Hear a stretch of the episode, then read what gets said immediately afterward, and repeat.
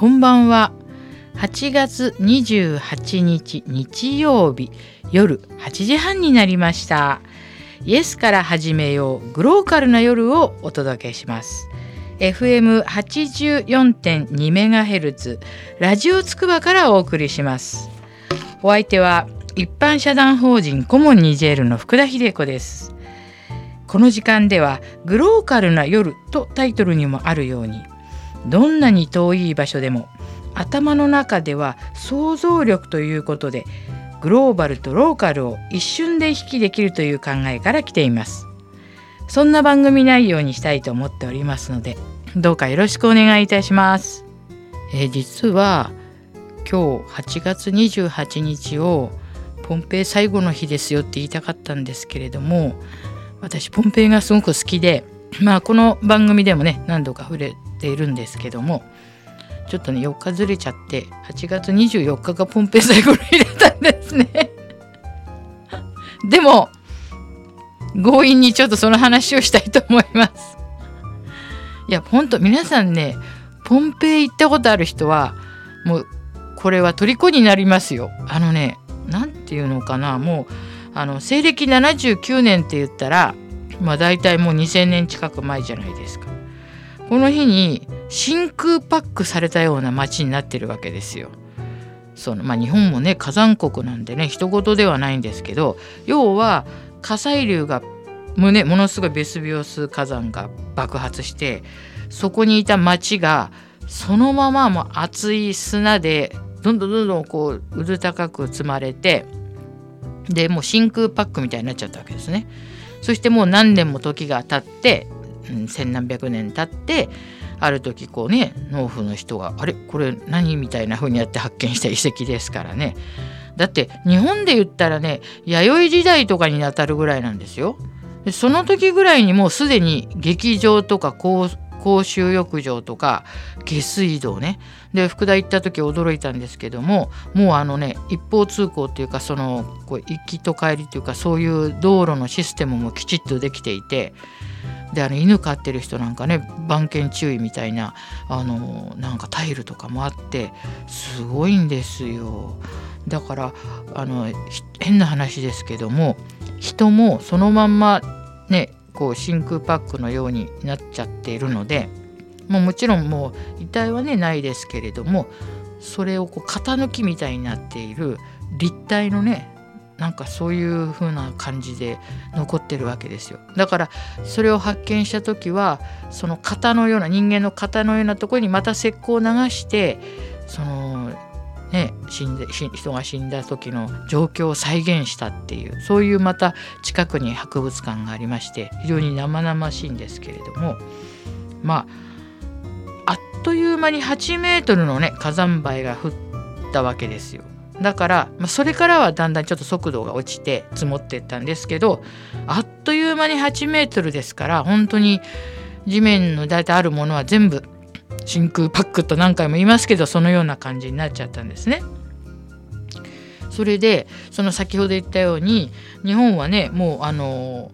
もうまだ弥生時代ぐらいなんですけどそのポンペイはね大体ね1万人住んでたんですよ。あの遺跡に行ってみると分かるんですけどすごくね海が見渡せる高台でねすごくいい場所です誰もがここに多分港町を作るだろうなっていうようなところですでどうしてその人口が約1万人だったかっていう推定ねそんな2,000年近くも前のね町をね想像するのはねそれはねパン屋さんのね釜で大体推測するんですよ。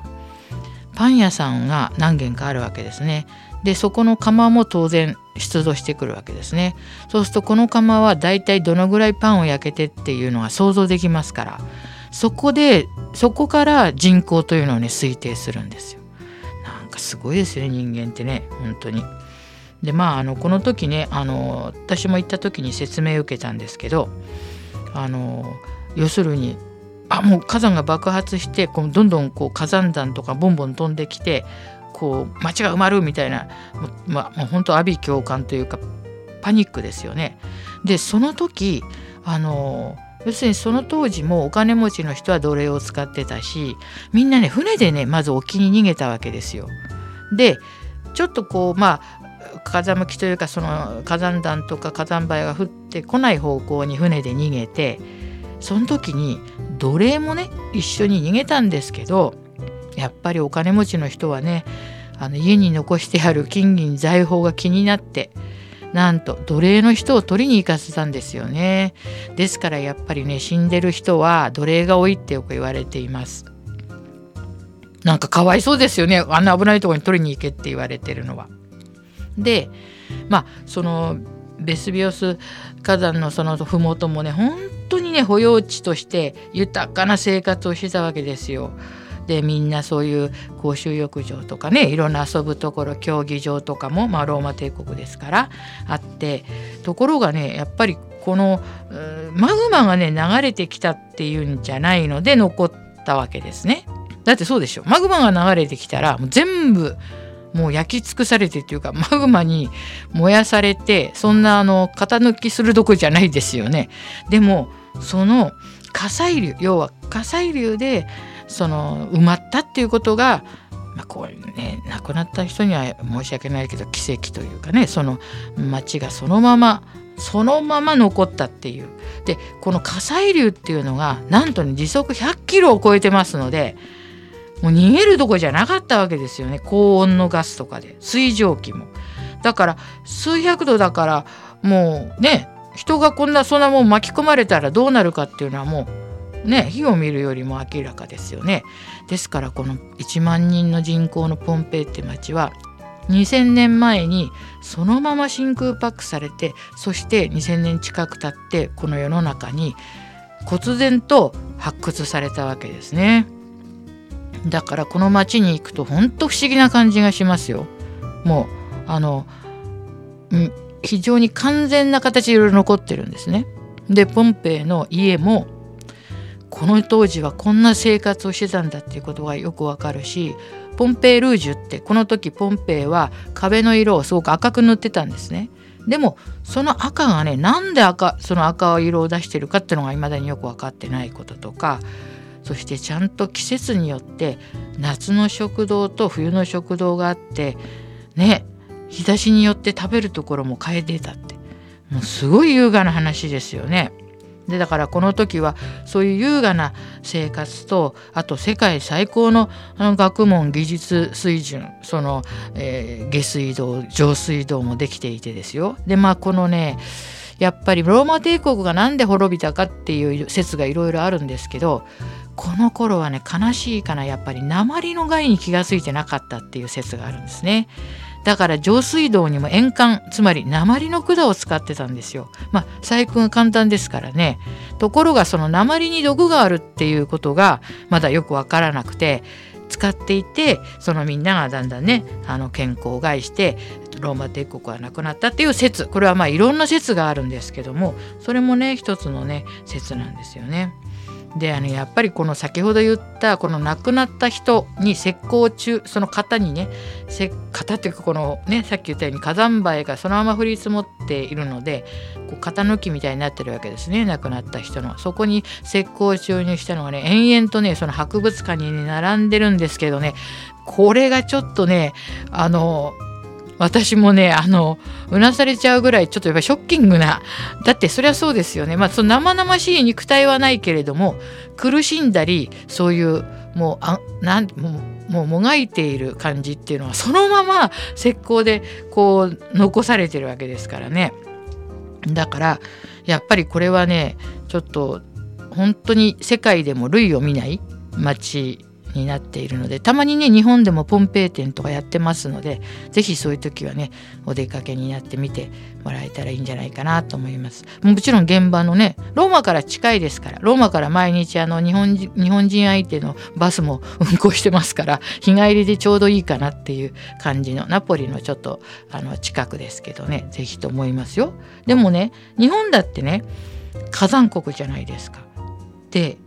日本もねこのようなとこが実はねあったんですよ。あのねなんか榛名山って皆さんご存知ですかねあの群馬県の方にある。あそこも1,500年ぐらい前にあの溶岩っていうよりこの火砕流が発生してであっという間に数メートル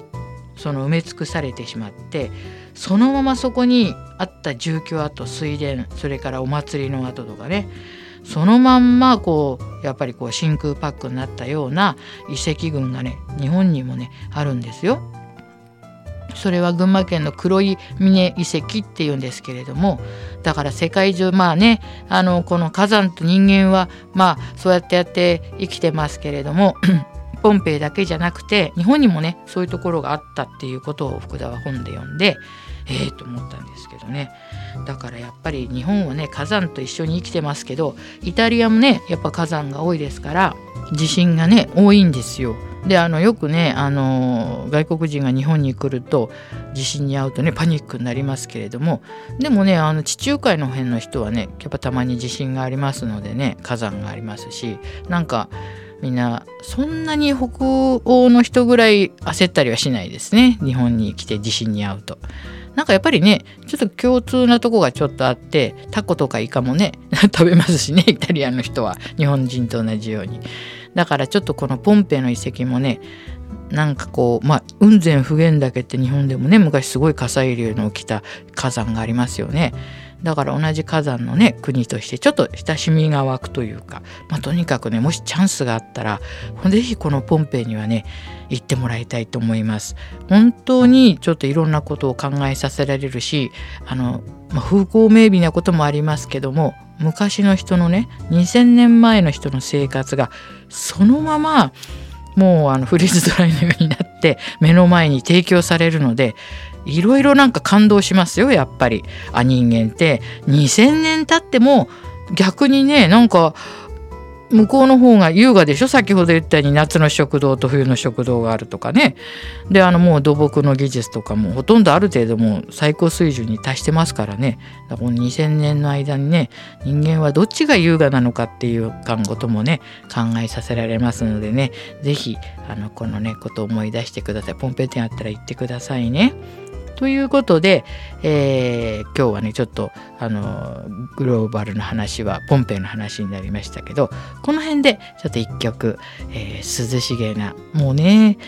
とうとうあのもうついにあの2週間前にあの終わっちゃいましたねリオもねえっ、ー、と沖縄のね、えー、涼しげな歌をお届けしたいと思います。月ぬ会社と神か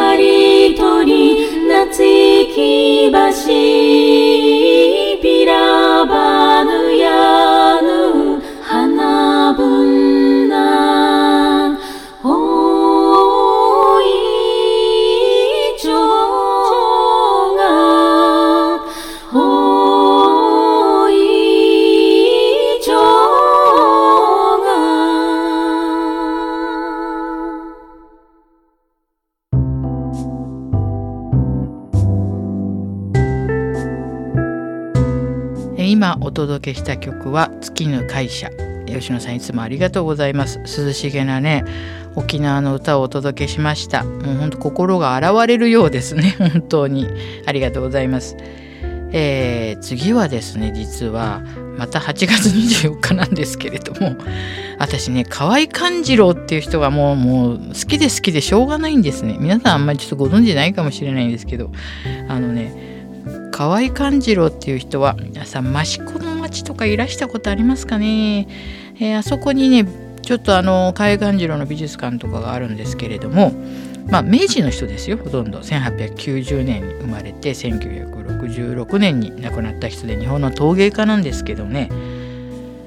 まあ陶芸家なんですけれども非常にこう奥の深い言葉とかを残している人でね今日はもう独断どうせ独断と偏見のラジオなので私がどうして河合勘次郎が好きかという話をねちょっとしたいと思います。そもそもね私がこの河合勘次郎の言葉ですごくね好きでよく講演会とかでもね話するんですけど旅は帰るところが目的地っていう言葉があるんですよ。よくねそうするとそれ言うと私の友達なんか「あなんか帰る帰るまでが遠足ですよ」とかって言われたあれとか言われるんですけどちょっとこれ違うんですよね。旅は帰るところが目的地わかりますかね？私の解釈ではまあいろいろみんなね見知らぬとこ見知ってるとこ旅に行きますよね。でもいつも自分がどこにいたのかどこに出発してるのかどこからどこからどこから出発してるのかっていうことが分かってるっていうことが意味があるっていう言葉だと思うんですね。ねいろんなとこ行ってこれ全然帰るとこもなくどうぞって、まあ、放浪というのもね楽しいかもしれませんけどやっぱりね私なんかまあいろいろニジェールのこととかしてますけれどやっぱり伊勢神宮なんてね行くとねやっぱなんかこうピシッとするというか自分が日本人であるっていうなんか気持ちになるんですよねだからこの旅は帰るところが目的地っていうのはねなんかすごくね大人になってみるとなんかなかなかすごい言葉だなと思うんですね。プロセス旅はプロセスとして捉えてあのよくねあのインディアンのあの修行の一つですけどねネイティブインディアンの同じ森をいくつかと若者例えば二十歳になったらその森をね巡らせる儀式があるんですよネイティブインディアンで。でその森を行ってきたら何が見えたかって長老が聞くとまあ、えー、大きいこういう木があったとか途中でちょっと何か訳のわからない動物の声を聞いたとかまあ話すんですね。でもこれビジョンクエストっていうんですけどこれは。同じ森なのに行った人によって話すことが違うわけですよね。でもその自分が出発した村に戻ってきてその話をするっていうことを思い出すんですけどですから人間はやっぱり人によって目に入るものとかその感じることが同じ森を行っても違うということですからだからやっぱりこうプロセスであってそれは戻るとこがどこかっていうのが大事じゃないかなと思うんですよね。だからすごくねこの河合勘次郎のねあの言葉がねとっても素敵でね。ま物陶芸家ですからね。例えば「飛ぶ鳥止める」「絵にして止める」「あの音止める」「譜にして止める」「思い命を止める」「形にして止める」とかいう言葉もあるんですけどやっぱりみんな自分というものをいろんな形に表すっていう、まあ、ことを言ってるんじゃないかなと思うんですけどね。なんかねやっぱりすごくねあの、うん、心を打つというかね。あのやっぱりその自分がいろんなところに、えー、自分がいるっていうことをねよくあの言葉でも言ってるんですけど河合勘次郎ってね皆さんちょっと、まあ、あの調べてみたらねあのいいと思いますよ。であのちょっとねあの最後にねあの河合勘次郎が好きだっていう話のところであのちょっと長いんですけどもね、えー、ちょっとね言葉というか詩をねちょっと朗読したいと思います。私は木の中にいる。石の中にいる。鉄の中や真鍮の中にもいる。人の中にもいる。一度も見たことのない私がたくさんいる。始終こんな私は出してくれとせがむ。私はそれを掘り出したい。出してやりたい。私は今自分で作ろうが人が作ろうがそんなことはどうでもよい。新しかろうが古かろうが西でできたものでも。東でできたものでもそんなことはどうでもいい。好きなものの中には必ず私はいる。私は習慣から身をねじる。未だ見ぬ私が見たいから。ねなんかね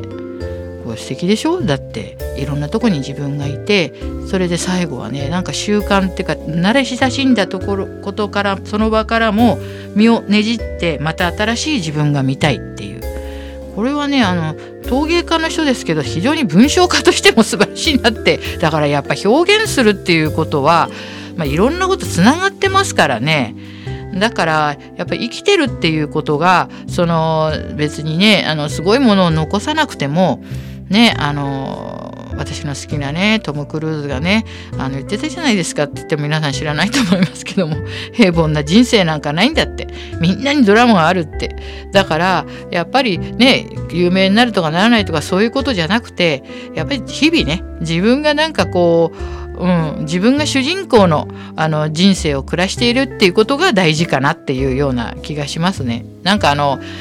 ね、今ね結構一番何にじゃあ何がみんな振り回されてるかっていうと、まあ、ネットかもしれませんけどね。あのこよくねあのあの私子供さんのいるお母さんのところで、まあ、講演会とかするんですけどまあこの情報社会スマホですね。歩きながらスマホしちゃいけませんとか言ってますけどすごくネットに振り回されてるというかネットに、うん、そうですね。やっぱだってネットってねツールなんですよ。やっぱり。道具として自分の下に置か自分が使いこなさないとその道具に使われてしまってはやはり自分主体の人生を送りませんからね だからそうするとね皆さんお子さんが「お母さんもスマホばっか見てないで」みたいなことになっちゃうかもしれないんですけどもだからねこの明治のね河合勘次郎のたまにねあの私は本を読んだりとか作品を見るとあなんかこう日々のねなんか自分がねあの別に何に振り回あのポケモン GO に振り回されてなんかいませんよ断じて私は。でもあの いや本当は振り回されたりして。でもあのなんかねそういう日々いろんな情報があるから、うん、自分がねもちろん情報を取るってことは大変大切ですけれどもあくまでもねなんかやっぱり自分が主人公の人生を歩めばきっと後であの後悔しないっていうんじゃないけど自分の人生っていうものがね振り返られるんじゃないかなと思って私はいつもこのね河合勘次郎さんのねこのね旅は帰るところが目的地っていうのをねいつもね結構ねいろんなとこで話したりしてるんですね。今日はねちょっとあのグローバルはポンペイとなんとローカルは河合勘次郎さんの話に河合勘次郎さんこれね島根のねあの屋敷の出身なんですけど足立美術館の足立さんもねあの屋敷の出身ですからちょっとね島根県の屋敷っていうところはちょっと私にとってはね最近ちょっと気になるところでもありますけれども。ね、それでは、えっと、そういうことでちょっとグローバルとローカルの話は今日はこんな感じでお届けしました。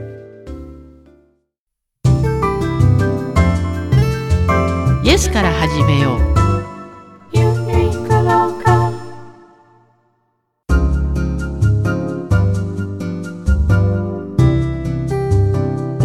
え実は今年も10月10日にあのコモンニジェルのチャリティーコンサートを行います。10月10日の祝日なんですけれども、えー、始まるのはねあの2時からなんですけれども1時半にオープンしますけど場所は守谷市の守谷駅からほど近い中央公民館の大ホールで行います。えー、アウラさんに今年はね来ていただけますしもうねあのチケットはつくばエクスプレスの駅のねところにある森屋スタイルさん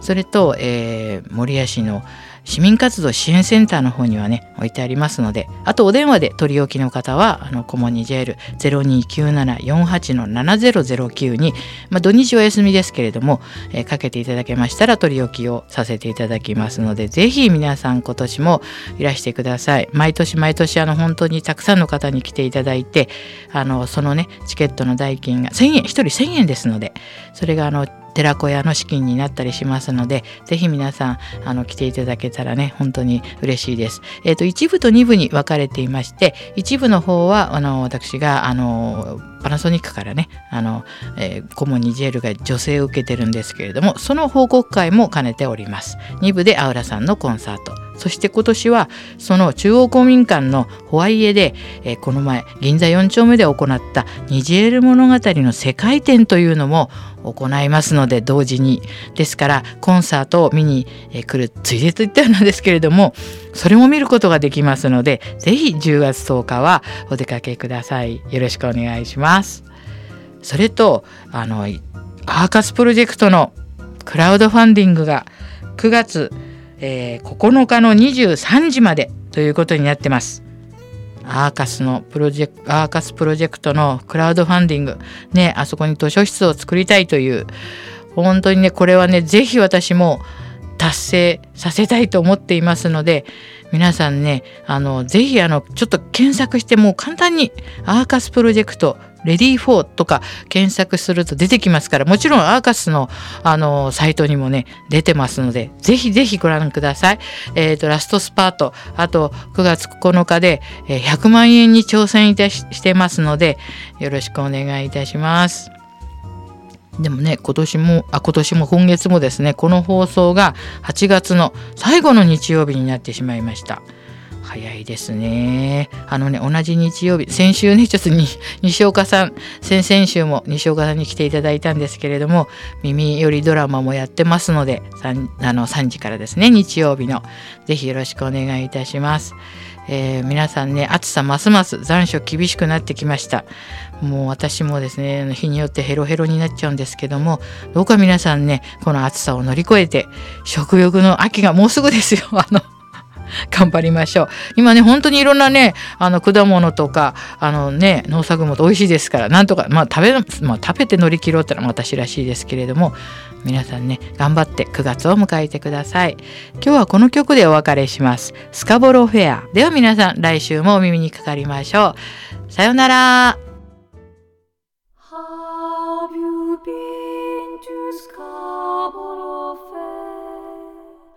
Pas vi sed man.